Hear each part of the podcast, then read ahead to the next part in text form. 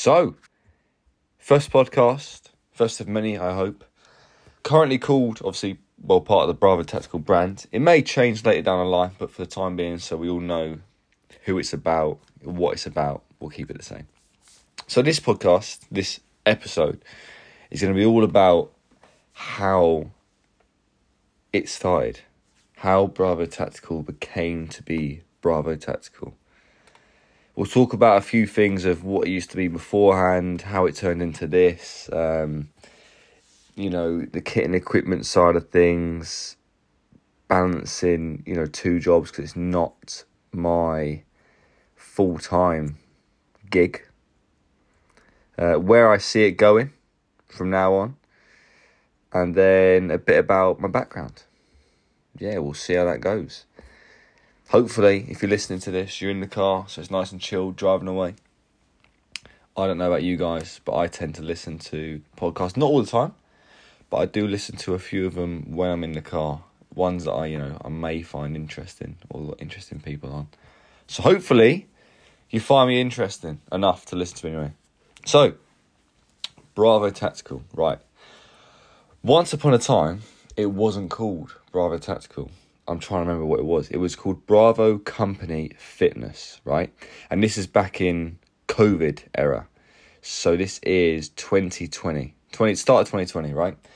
And COVID was kicking off towards February, March time, wasn't it? And I was off work for a little bit in a sense that no one could go to work, you know, because of spread COVID. So we all got sent home and we're working from home. I'll be honest, there was not a lot of work for me to do in about six months. I didn't have much going on. So it was a nice time in a sense that I was at home and there's nothing to do. But you get bored, right? There's not a lot going on. Now, I've always had this entrepreneurial kind of ambition chip Im- embedded into my brain, right? That I want to be successful. I want to do my own thing. I want to go build something from scratch and be a part of something. That's where I sit and that's what I want to do. Build something and be a part of something.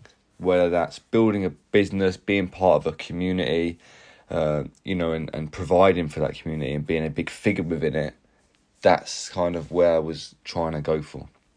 So, started off in the fitness industry. Reason being is, I was into my fitness at the time you know, part of my job role, I need to be physically fit. I need to be ticking over with that. I was enjoying that side of life at, at the present time. You know, I still enjoy it now, but after doing little bits in the fitness industry, it's not something I wanted to pursue, right?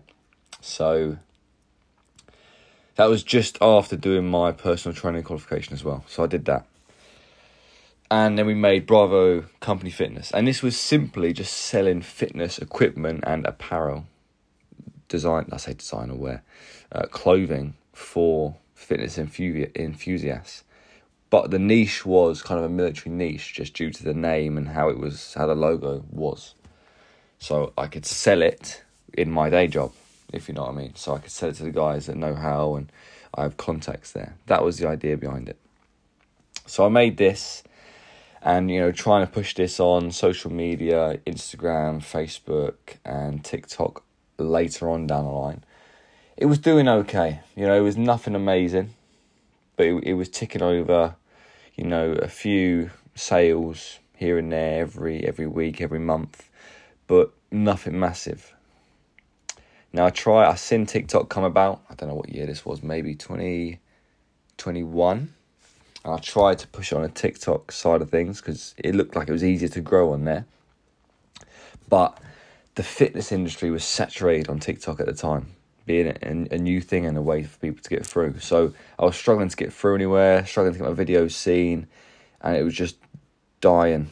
As in the fitness brand I had was, was kind of dying at that time.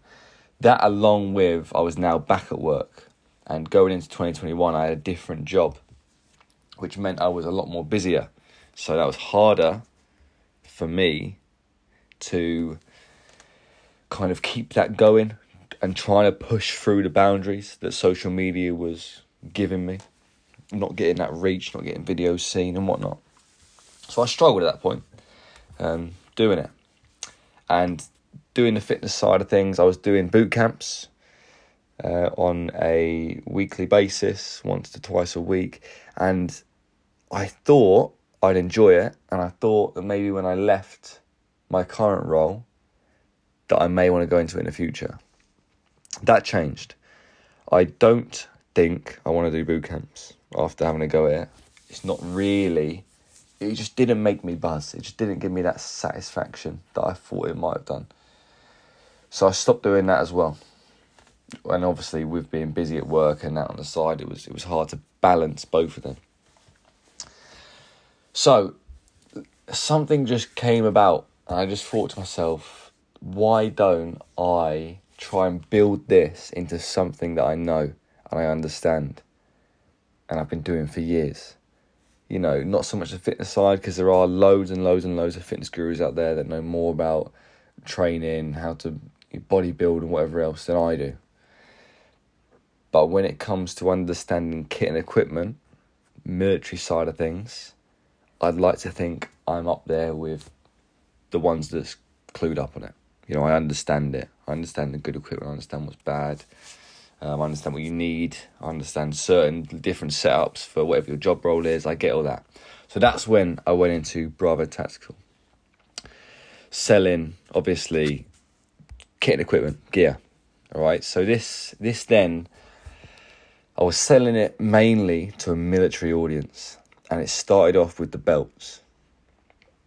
So the belts were being sold to a military audience with guys deploying, going on exercise, whatever else, and word of mouth was spreading. And this was just on Instagram and a little bit of TikTok at the time. So that was working. Um, yeah, so it started off with belts, just the military guys, and then the airsoft community kind of started getting involved.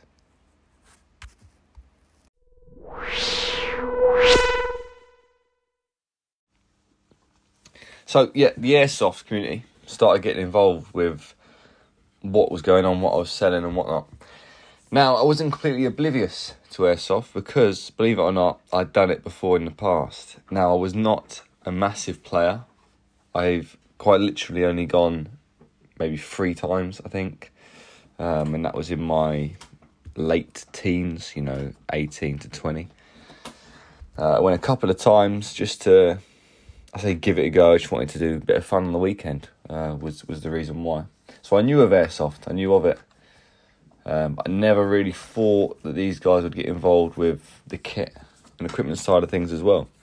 I mean, don't get me wrong. There's some some guys that want all the kit and equipment, but then there's also, as you probably are already aware, there's some airsofters that are happy with with whatever they've got. You know, jeans, t-shirts. As long as you got iPro, it doesn't really matter, does it? and they'll hire out um, weapon system from their local site, which is completely fine. That's what I did. I would hide out the rentals, um, so there's no problem with that.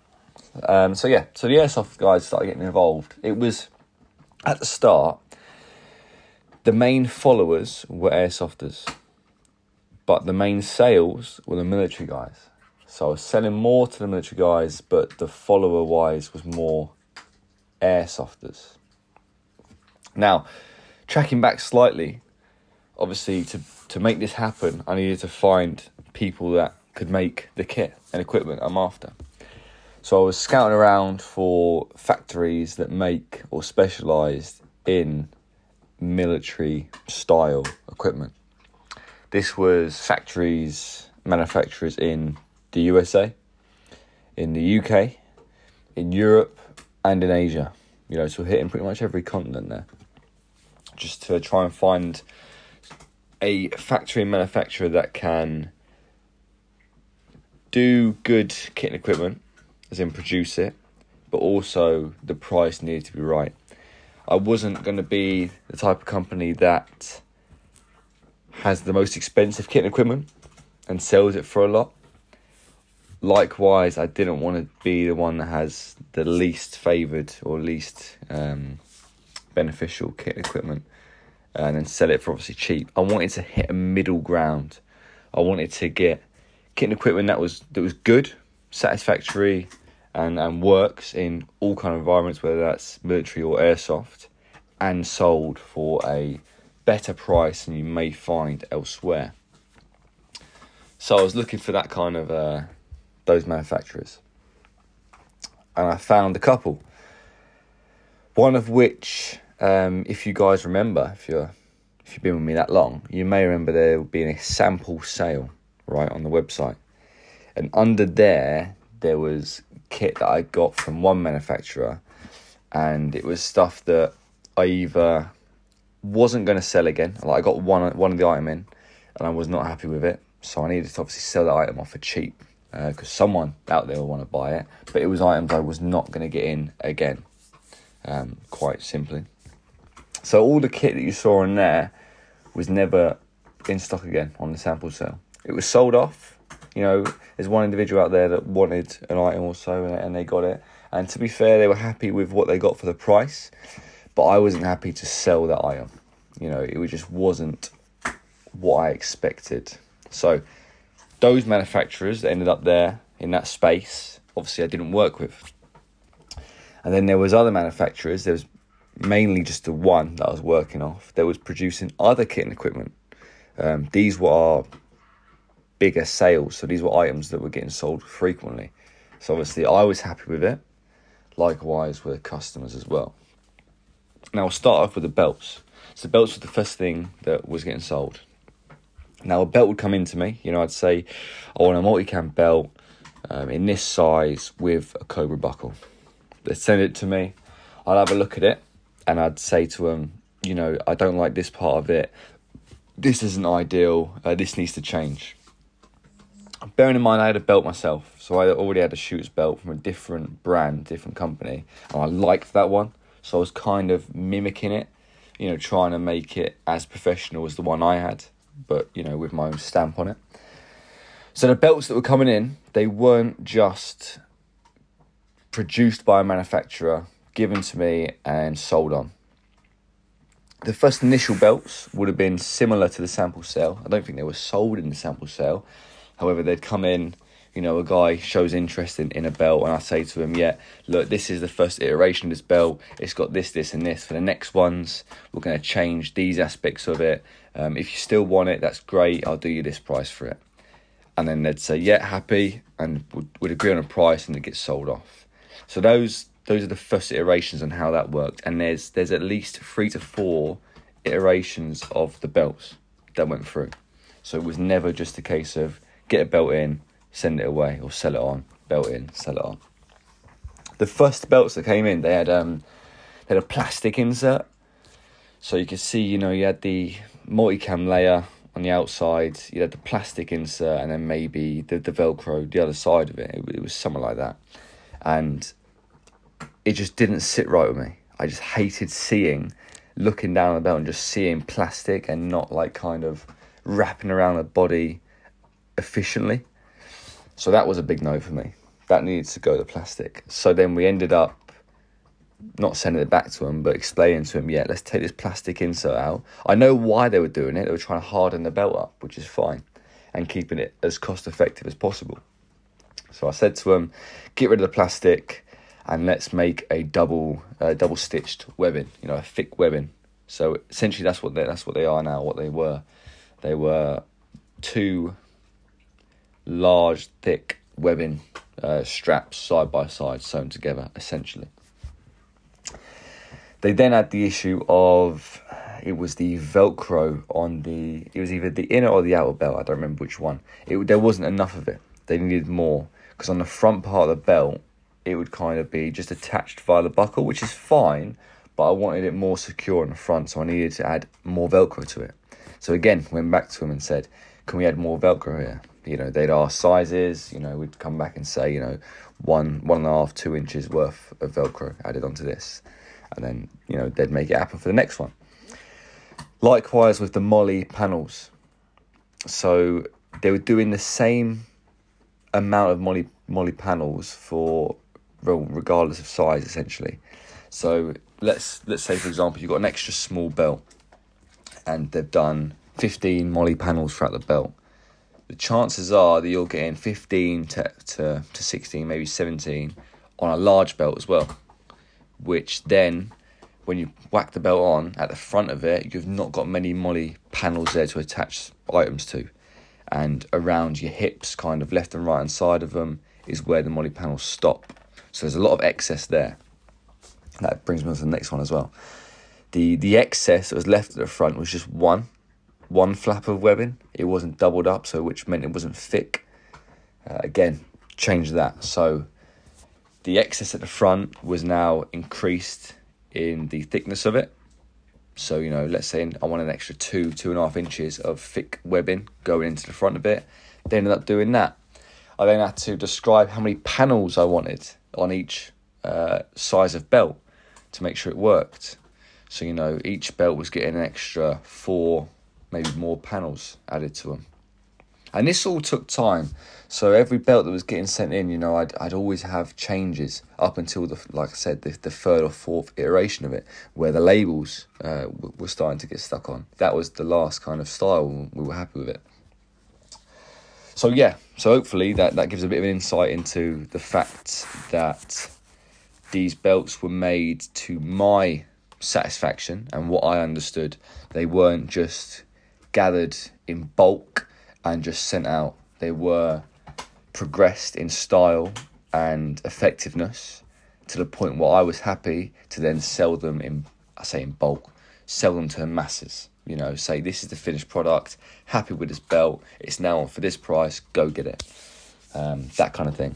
Obviously, the belts came with two style buckles as well, and the reason for that was to kind of keep the prices down. A lot of my friends, colleagues, didn't want to pay the price for a shoots belt because it, was quite a lot. You know, it was a lot of money at the time, hundred plus, uh, hundred pounds that is. So, in order to keep the cost down, I managed to keep the same belt, just change the buckle. So the buckle's slightly thinner.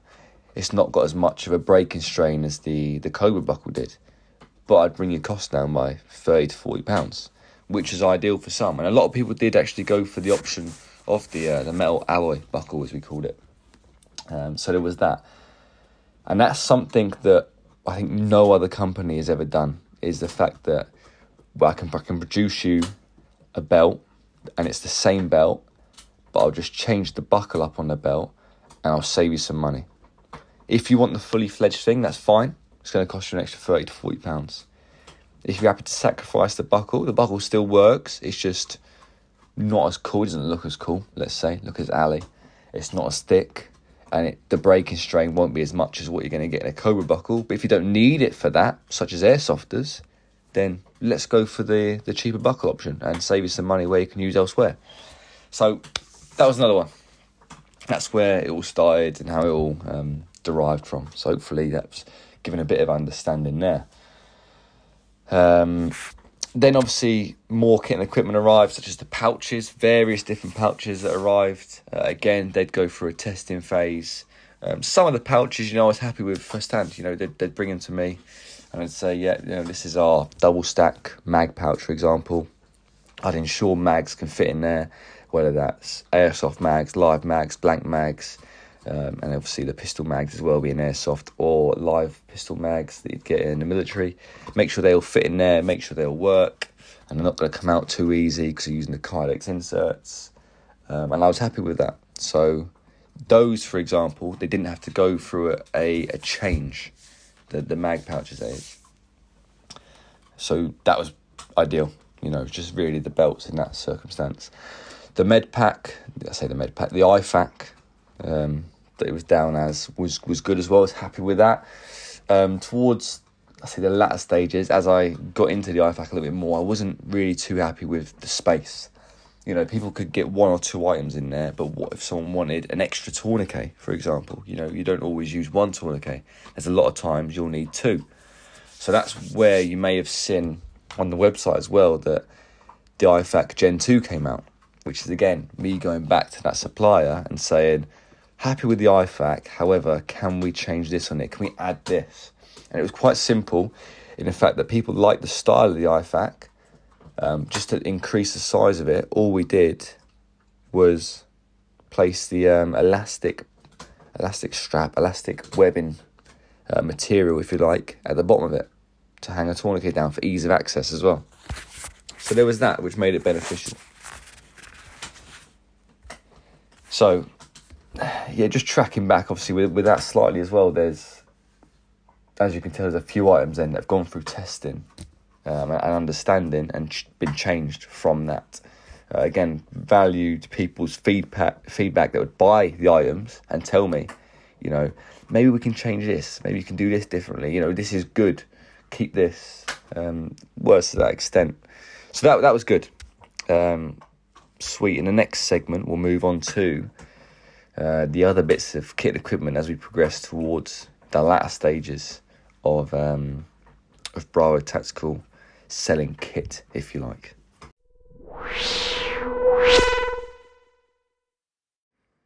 So, apologies first and foremost if you hear clicking in the background. The dogs have got bones, and if you've got dogs, you understand how much they enjoy bones, and they'll just smash through them. So you can probably hear that going on now. So apologies for that. Um, next time I find a room that I'm not in. Um, anyway, so the last items that were added to the website have been the BBs, which I felt the drop for them was was nice. It was good.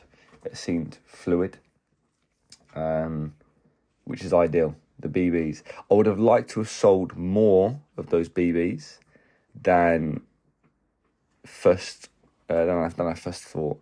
You know, I, I did think that they'd go out a little bit more than they did, especially with with how it dropped.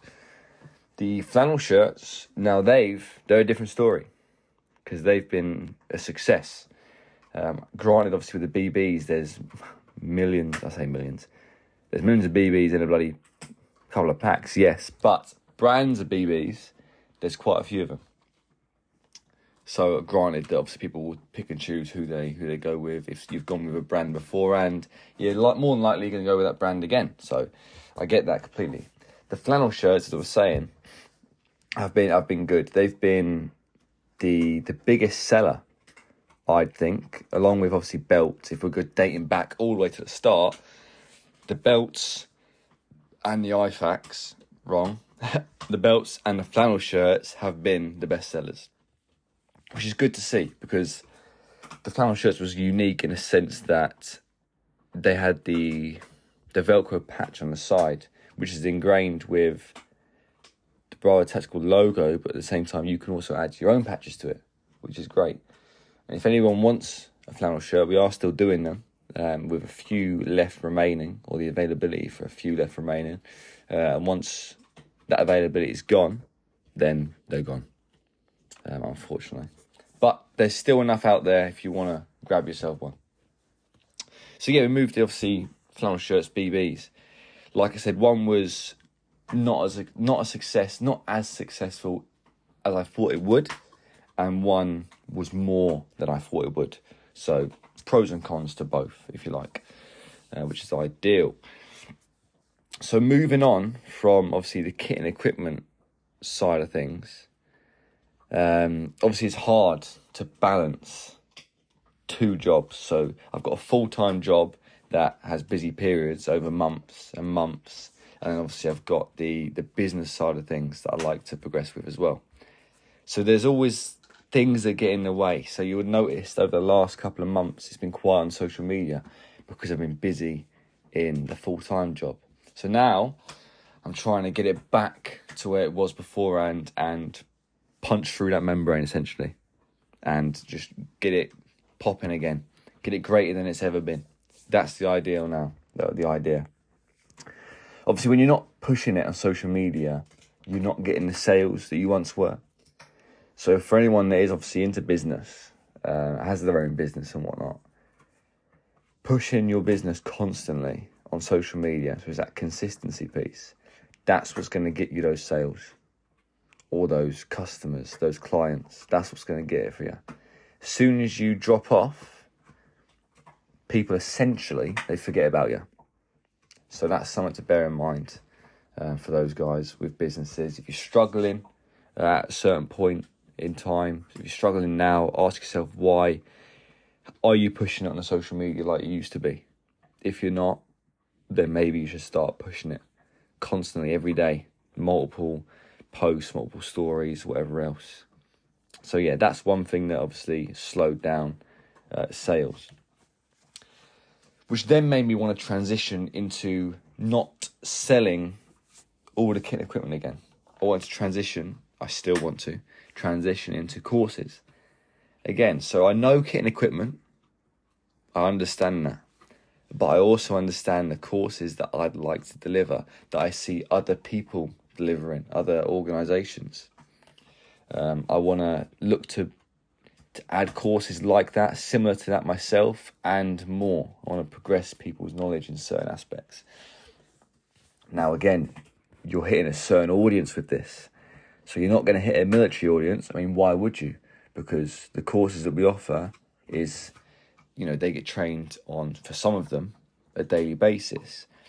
Um, I'd like to say that some of them not up to the same standard um, but some of them certainly understand where the course is, is and what it's all about.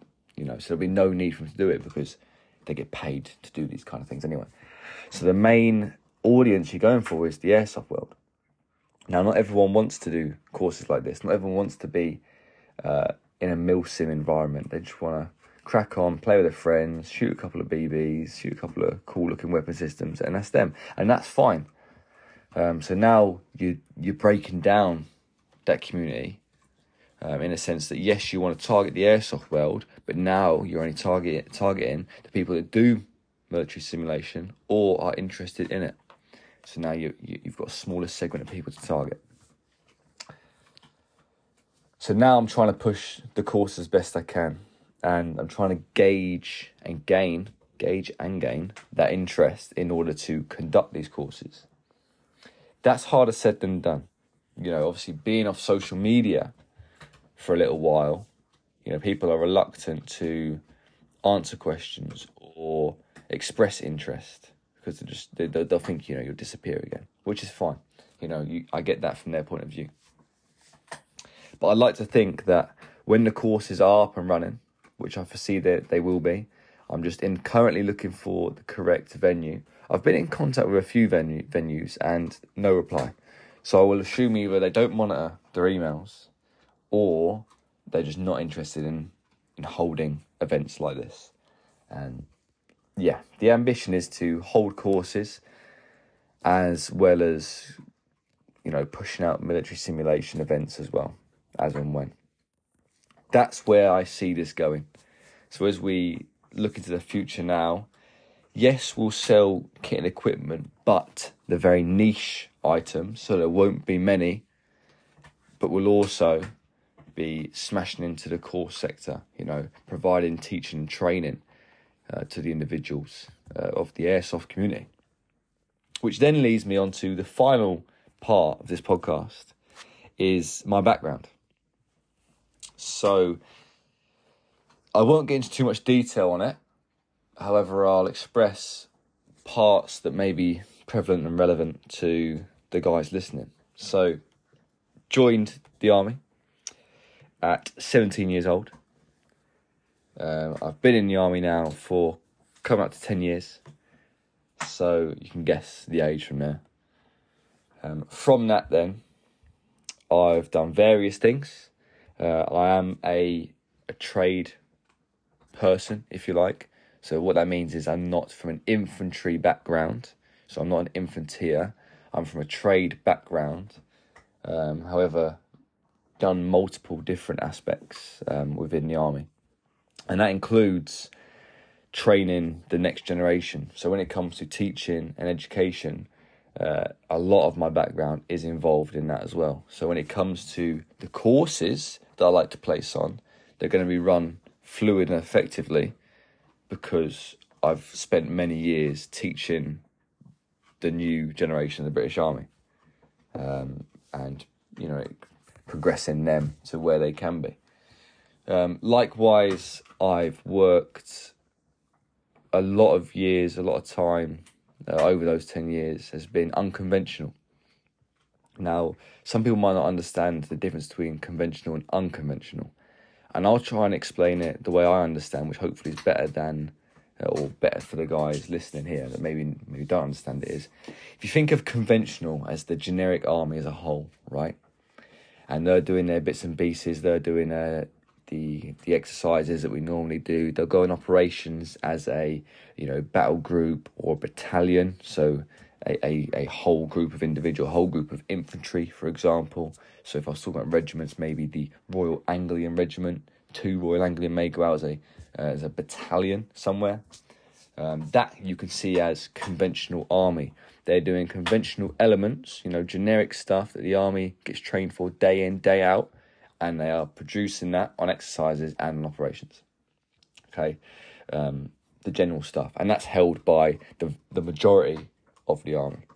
That's that's what everyone does. So when someone says they're in the army, most likely they're going to be in that conventional sense in a regiment or battalion, day to day stuff. You know, work into their trade or whatever that may be, go on exercises and go on operations as and when they come up. Now, I've spent a lot of my time in the unconventional world, um, which is not what the generic army do. I've not been I've not been doing their tasks, their operations, their exercises. Uh, my training isn't like the conventional side. Although you need to learn, everyone needs to learn the conventional side. Um, there's also elements to to what I understand is more unconventional as well as conventional. So I can add two different aspects to that as well. What that means then, going forward, and for you guys listening, when you come into the courses, is there's potential and and uh, the element there that you're not just going to learn generic stuff that anyone else can teach you. You know, there'll be little golden nuggets here and there of information or of um, you, you know SOPs, you know standard operating procedures that uh, you may pick up from people like me, not just me, but people like me, um, who can give you that little bit extra. You know, here's some more knowledge, here's why we're doing it, here's what happens if you don't do this, you know. And you've got the guy or someone else who maybe from a conventional background is um, is saying, you know, the di- a, a difference to it, you know, and you can explain, you know, maybe in this situation it's not ideal to do the conventional training like you've been taught. Maybe it's ideal to do something different like this. Um, that's just you know, hopefully you'll interpret that the way way you can and the way you find easiest. But there's there's different elements to to everything.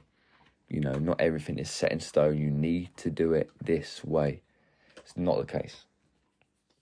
So yeah, obviously spent a lot of time in training and a lot of time in an unconventional sense, um, working in small teams. So again, it's a teamwork environment, and especially for the airsofters, you guys work in teams predominantly most of the time, small teams.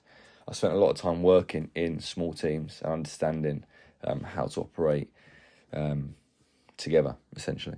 So there's that.